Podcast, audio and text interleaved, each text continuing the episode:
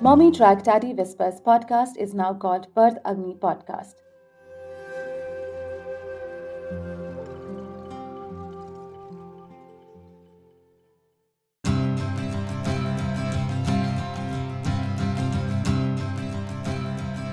Welcome to Mommy Track Daddy Whispers podcast, season 3.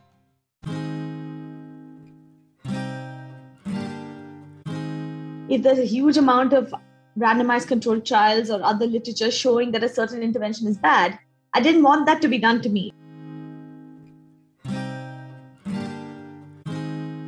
Yeah, so I founded Aastrika after I graduated from Harvard. I'm a public policy practitioner by training. I have a PhD in public policy, and um, all my experiences during pregnancy and questing for bad care that that immersion really made me realize how abysmal is the standard of maternity care in India. And I mean, I think I was aware that it's often bad for people who don't have access to good care in lower socioeconomic segments of society. But it took me my own pregnancy to realize just how bad it was across the spectrum. On countless occasions, we have spoken about physiological birth, evidence based birth, and respectful birthing, where the woman is heard, the birthing person is heard. Evidence based care increases your chances of healing faster and has minimal side effects. Today I'm sitting with Dr. Janhavi Nilekani, founder and chairperson of Aastrika Foundation, which is a Nilekani philanthropies initiative aiming to transform birthing into respectful and positive experiences throughout the country. Dr. Janhavi Nilekani is a developmental economist who calls herself an accidental health entrepreneur, and we will soon dive into her story and what led to this monumentary effort in the maternal healthcare discipline. I am Divya, your host, a lactation and birth educator, and I'm gonna not keep you waiting any further. Welcome, Dr. Janhavi. Thank you so much for being on the podcast today and helping us understand what positive birthing is and really making it available to the masses through your foundation, Aastrika. Thank you so much for doing it and being with us today for this conversation. Thank you, Divya. It's a pleasure to be here. Thank you for inviting me onto this podcast. Thank you. So, Dr. Janhavi, we want to go back to 2016 and learn from you when you were pregnant and looking for high quality um, maternal care. What was your experience like, really? I found my pregnancy experiences in India quite difficult. I was a PhD student at Harvard at the time. I'm a, I'm a researcher, not an not a medical doctor. I was running a randomized controlled trial of more than 1,500 bus drivers in South Karnataka, and um, just my focus, my interest, I was, you know, into the evidence, into the science, and I, I just could not find any birth thing place in Bangalore which met what I was looking for. The first and foremost thing I was looking for was evidence-based care. Care that is based on science, research, facts, and you know, clinical guidelines, clinical protocols. If there's a huge amount of randomized controlled trials or other literature showing that a certain intervention is bad, I didn't want that to be done to me. But what I realized was happening in Bangalore hospitals is that non evidence based care, just out of routine practices which haven't been changed up you know with the times was actually the norm. And it was very hard to find a place that was really considering the science of how best people can birth and what did you feel at that point in time when you weren't able to really find all of this? What what was the emotions like? No i was it was very stressful. I think i had a very anxious and stressful pregnancy. Um, i had the option of giving birth in cambridge in boston. Uh-huh. I mean, I had health insurance and everything, but um, I, I really wasn't very keen on that either because it's December, the sun sets at four o'clock, there's very little support, etc., etc. So, um, for various reasons, I want to give birth in Bangalore, and I was living uh, in Bangalore at the time. I had moved here with my husband, though I was still doing my PhD. I was sort of toggling because my field work was based out of Karnataka, but I, I was still visiting every semester to meet my professors. And um, yes, so I, I did find it very difficult. Mm-hmm. So, when is it that you realized that I want to go to Sanctum? How did you find Sanctum? And how did you trust them right at the start to travel to Hyderabad and then Ah, no, no, I'm very picky. I did not trust them right at the start. My selection process was extremely long. I, uh-huh. um, in the first trimester itself, very early, I realized that I, I wanted something particularly. So by this time, I had already identified what I felt was the best doctor in Bangalore at the time. So I made a spreadsheet comparing four options. I went and interviewed wow. in, in my first trimester. I also went and interviewed Amit Dhurandhar's place in Bombay because I have a lot of family in Bombay. It would have been easier for me to go to Bombay than to go to Hyderabad. Yeah.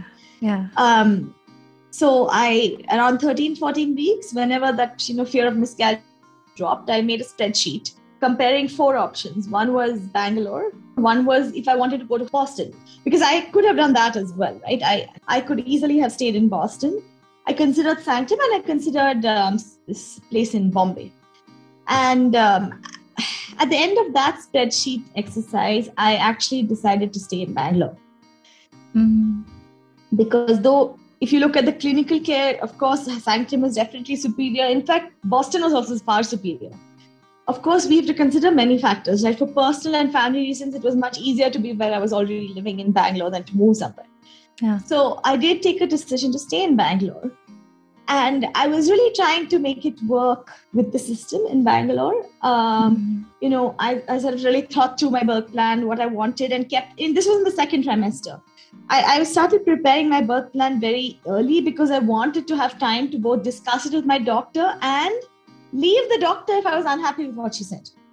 See, I find I, I don't agree with the general practice of writing down birth plans at 36 weeks and so forth, or mm-hmm. become or starting Lamaze classes at 28 weeks and so on.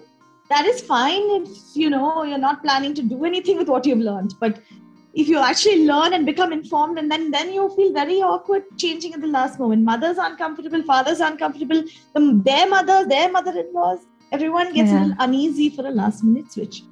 So I personally really advocate doing childbirth education very early. Um, I did a lot of it. Um, and so, so, so around the whole second trimester, not whole, maybe fourth and fifth month, I was intending to give birth in Bangalore. And I was engaged in negotiating with my doctor, right? Mm-hmm. So I think the last discussion I had with her, I actually took my parents and my husband with me as well. It was like a whole group of people. And I was trying to convince her to allow upright positioning during birth, um, arguing about the evidence around it, and wow. to not do a routine episiotomy. So, in a very naive fashion, you know, I took all my guidelines, uh, what the WHO says, what the Royal College of Obstetricians in the UK says, what the American College of Obstetricians says, what the Federation of FIGO, the International Association says, and everyone says don't do routine episiotomies. So I took all of that to my doctor, and she said, But all this research is done on white women, and you are an Indian. Oh my God. And this really stumped me because I was a PhD student at the time, and this is what the kind of stuff my dissertation chair would have said to me. Like this, we are trained to sort of plan around these issues of external validity and so on. So this really trapped me. So I spent the next two weeks searching for episiotomy studies among South Asian women. Uh-huh. So I found multiple among Pakistani women, and I found a, a, research on Maharashtrian women, and I'm a Maharashtrian on upright positioning. Uh-huh. And I was very ready to go and take all that back to my doctor and say, "Now, what is your argument? This is she's these people are also brown women."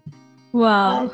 but but by that time, um, my cousin sister gave birth with the same doctor, and I realized that they were still doing shaving and enemas, and their husbands were like, you know, sometimes not always allowed in the labor so this really shocked me because um, shaving and enemas are so obsolete and so against evidence-based practice that it had not crossed my mind that anybody in India was still doing it. Because I was mostly living in the US till that point. I had just moved to India. I was very Western, perhaps, in my mindset. I, I read about um, international protocols and guidelines and research and Cochrane reviews. Again, I was a researcher, so it was easy for me to go read the research. That's what felt comfortable to me. Yeah. So it never crossed my mind that this was still happening among in Bangalore. So I that was when I said I am not going to birth in Bangalore. I was like, this is this is too much. If you're still doing shaving and enemas, no amount of arguments about whether the research is done in Maharashtra or Europe is going to make a difference to you. You don't actually care about evidence-based practice. So then I, to, that's when I decided to go to Sanctum. I reached out to them again. We went and visited them, and we made the decision, planned a service apartment, and moved there when I was 36 weeks. Wow! And we didn't know anyone in Hyderabad. Everyone uh, thought I was crazy. um, no, I think uh, anybody who knows how birth happens at Sanctum uh, would uh, want to go to Sanctum if the, that kind of a care is not available. And unfortunately, it is not available. So, um, if my friend gave birth at Sanctum, and I'm so happy and so glad about it. No episiotomy, no interventions. She was not touched during labor. Everything went smooth, just just how it should be uh, with care, with support, people around who are um, really uh, build your morale uh, uh, and, and, create that kind of an environment. So, um, um, and I often joke and tell her that probably if I don't that, get that kind of a care in Delhi, I am going to go to Hyderabad if I ever plan a second uh, child. So uh, totally. So just just to ex- you know bring it um, uh, to to the to the audience to the listeners here how was your experience at sanctum was the birth experience the birth story oh i had the most amazing birth experience at sanctum it remains the best day of my life and it was an unmedicated childbirth so all that pain does not compare to the exhilaration of um, you know it was beautiful in every oh. way, which and form. And once again, I must thank Vijaya and the whole team there. She knows, but still, I can do it again. Um, yeah. What did you want to know? Like why it was so amazing? Yes, why it was so amazing, and for, for you know uh, mothers, like we were talking right before this conversation, how do we bring that awareness that what is happening to you is not the norm? Probably something right. else can be so much better so what is that something else that you know birth workers are so passionate about okay it was amazing because i was felt supported and safe mm-hmm. i knew that I, I was i'm not the type of person who could ever have gone for a home birth or anything like that i needed to be in a hospital i needed to know that the, if a c-section was needed it was available which is true at sanctum and as well as our center at Aastrika.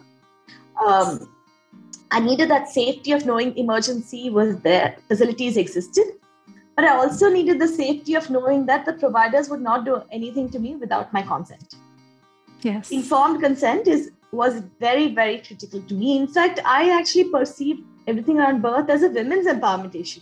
That in India, people don't recognize that women ought, need to have some, I mean, women autonomy over their own bodies and the ultimate decision for whatever happens to the body has to be with them.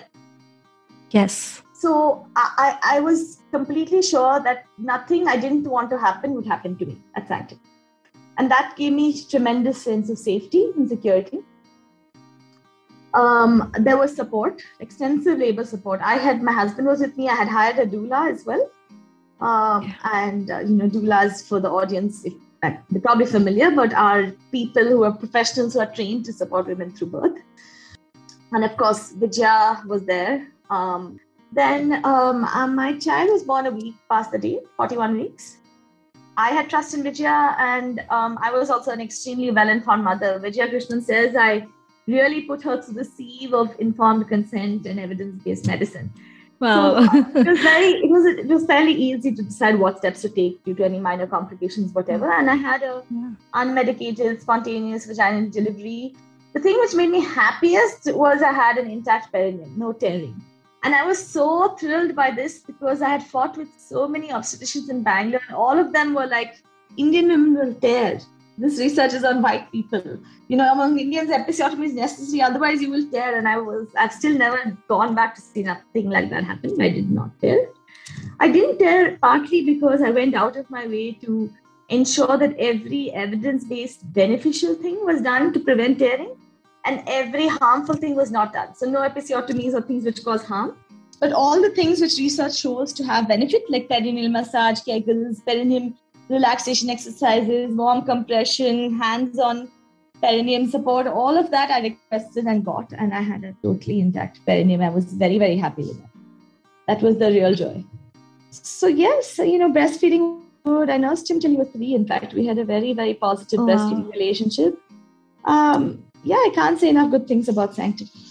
Yeah, and um, to to see through all of this there's a woman who stood up for herself and her rights throughout you know bangalore and uh, how important it is to be informed and indian patients rights there's a guideline that says the indian patients have the right to informed consent informed refusal it's a part of the practice and it's not practice really. Um, so how important education is uh, to birthing in a positive way? Definitely. I think if you are empowered and you know what you want and you know your rights then even in the existing hospitals in india you can have a much better experience just by being empowered. Even if you're not able to change your hospital or your doctor by standing up for yourself it is possible. But it is difficult. It's difficult to push back against your family and everybody else and that is you know something that i also wanted to speak to you about how important asking questions is because that is what gets you to the right care. But then at the end of the day there's an entire ecosystem that trusts the routine and the safety of routine and comfort. And uh, uh, you know that kind of a demand is not there. No matter how much you just speak about it there have to be there has to be more stories of positive birthing out there that it becomes normalized as against what is normalized now uh, so, uh, Dr. Janhavi, how important is asking those questions? No, absolutely critical. I mean, you know, women have to advocate for themselves, become informed. Um, and while having choices in birth options is a big part of that, because if a woman has an exit option to another facility, she feels far more empowered to question the doctor. Yes. So, and, and Aastrika, you, you founded Aastrika after your birth experience and the good experience that you had at uh, Sanctum. Uh, so, uh, what, what is the vision that Aastrika has for changing this entire system when we say, you know, the system is present and it's the, what is normalized is probably um, not particularly great for women. So, when it comes to bringing that change at scale, it, uh, how is Aastrika visioning, uh, uh, you know, that, that change? Yeah, so I founded Aastrika after I graduated from Harvard. I'm a public policy practitioner by training. I have a PhD in public policy. And um, all my experiences during pregnancy and questing for bad care, that, that immersion really made me realize how abysmal is the standard of maternity care in India. And I mean, I think I was aware that it's often bad for people who don't have access to good care in lower socioeconomic segments of society. But it took me my own pregnancy to realize just how bad it was across the spectrum. You know, yes. that urban private healthcare is also very bad in a different direction. So that led me to first in 2019. So I had my son in late of 2016, and then I graduated in 2018.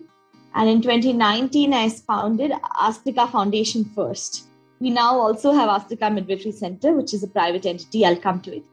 So Aastrika Foundation is now three years old. It's an NGO and we we have a mission of ensuring all mothers in india have access to high quality respectful maternity care which is timely and apt. So essentially india has a public health challenge of having maternity care which is at two extremes. This is known in the public health literature as either too little too late or too much too soon. So on the one hand too little too late is certainly in many parts of Bihar and so forth, and many places where women don't have access to care even when it's needed.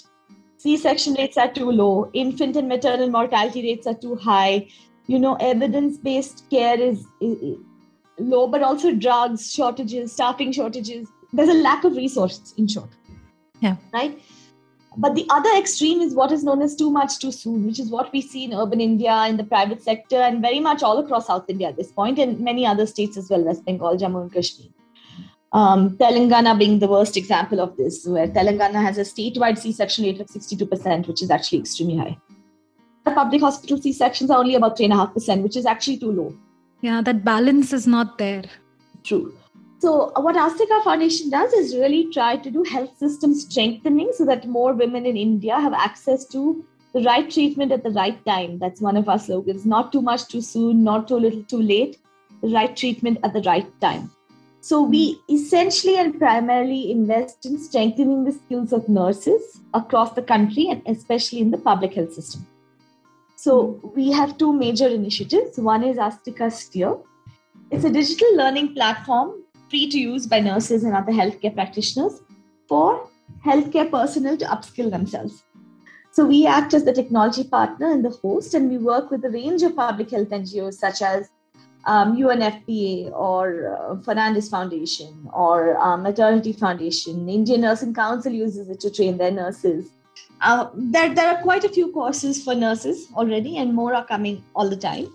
So this is really designed for um, to strengthen the healthcare system, especially to address the too little, too late problem where many women don't have enough access to decent healthcare. Our other major initiative at Aastrika Foundation is to support the establishment of a cadre of professional midwives in India.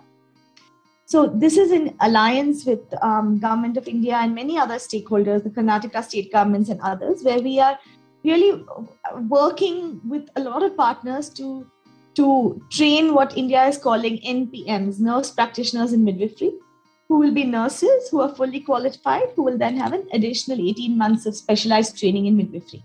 Love it. Last year in 2021, as a follow on, we also then started Aastrika Midwifery Center as a separate private sector entity which works in the urban private healthcare space. Aastrika Midwifery Center is, is a, but it's a birth center, much like Sanctum or anywhere else. It is at Vasavi Hospital in South Bangalore in collaboration with Vasavi Hospital. So we have six, seven beds inside Vasavi. We work with them for everything. So the OT and so on are from them. A lot of things. Mm-hmm yeah, the department in Vasavi, and we're very grateful to them. We basically, at Aastrika Midwifery Center, we practice both professional midwifery care as well as comprehensive obstetric care. We have an interdisciplinary team of doctors, midwives, nurses, pediatrician, and so on. And um, we, we really strive that our clients have a positive working experience. Um, while we promote normal or physiologic labor, our focus is on ensuring the mother feels respected that she feels heard, that she feels a sense of autonomy and women's empowerment. So it is really from the perspective of ethical evidence based care, but also about empowered birthing.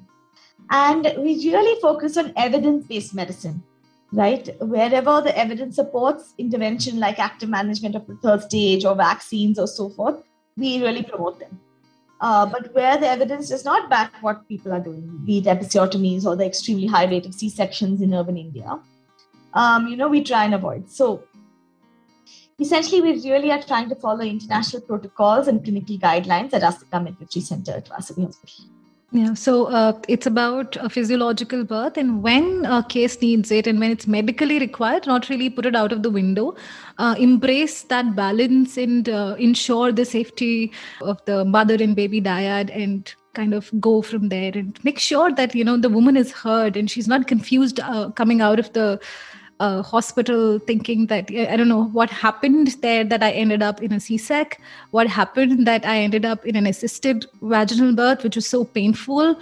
Um, yeah, I mean, those are the questions that we often get. Uh, so, um, first of all, thank you so much, uh, Dr. Janhavi, for bringing this up on that scale. Uh, because in my short practice as a lactation professional, I, I, I, come across women, second time mothers mostly, and not the first time mothers, because birth uh, in, in, in lactation, especially in the women, there is no support, then we come down and say, I should have known this. I should have asked this. So, uh, Aastrika Foundation really brings in change in the system by training the health professionals, the first line of caregivers, uh, to normalize what birth should look like for everybody irrespective of uh, where they come from. And uh, the, the, second, the midwifery unit to make it available, that kind of care, uh, to make it available again, to bring those stories of change so that that demand, like we were talking, you know, when everybody knows that, that I deserve that kind of a birth. And, and that is possible. Uh, so thank you so much for that. And uh, before we wrap up, um, I wanted to ask you, what would you say to an expecting mother if you met her and uh, out of passion would want her to consider a more physiological birth? So um, I would say that for me, I trained as an economist, right? It was a cost benefit analysis. It wasn't out of passion. It was a straightforward calculation.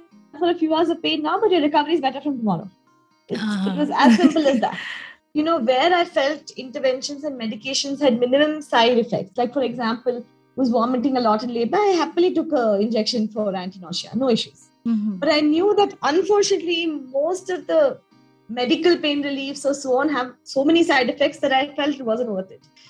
So, um, the biggest benefit to me of a physiologic birth um, is that two. One is that you you're physically in good state, so you recover very quickly and becomes much much easier to look after your child from the next day. You know, you can save that because looking after newborns is very difficult. Very. It's ideal to start off in good health. You know. Yes. Eh, yes. It's, it's insanely difficult to look after a newborn. And also that when you go with the physiologic birth, honestly, all the hormones of birth kick in to to protect you in some ways. Like as the as the natural pains go up, the natural response of the body is steady. When, like for example, when we augment with synthetic oxytocin, that pain often ramps up faster than the ability to cope with it.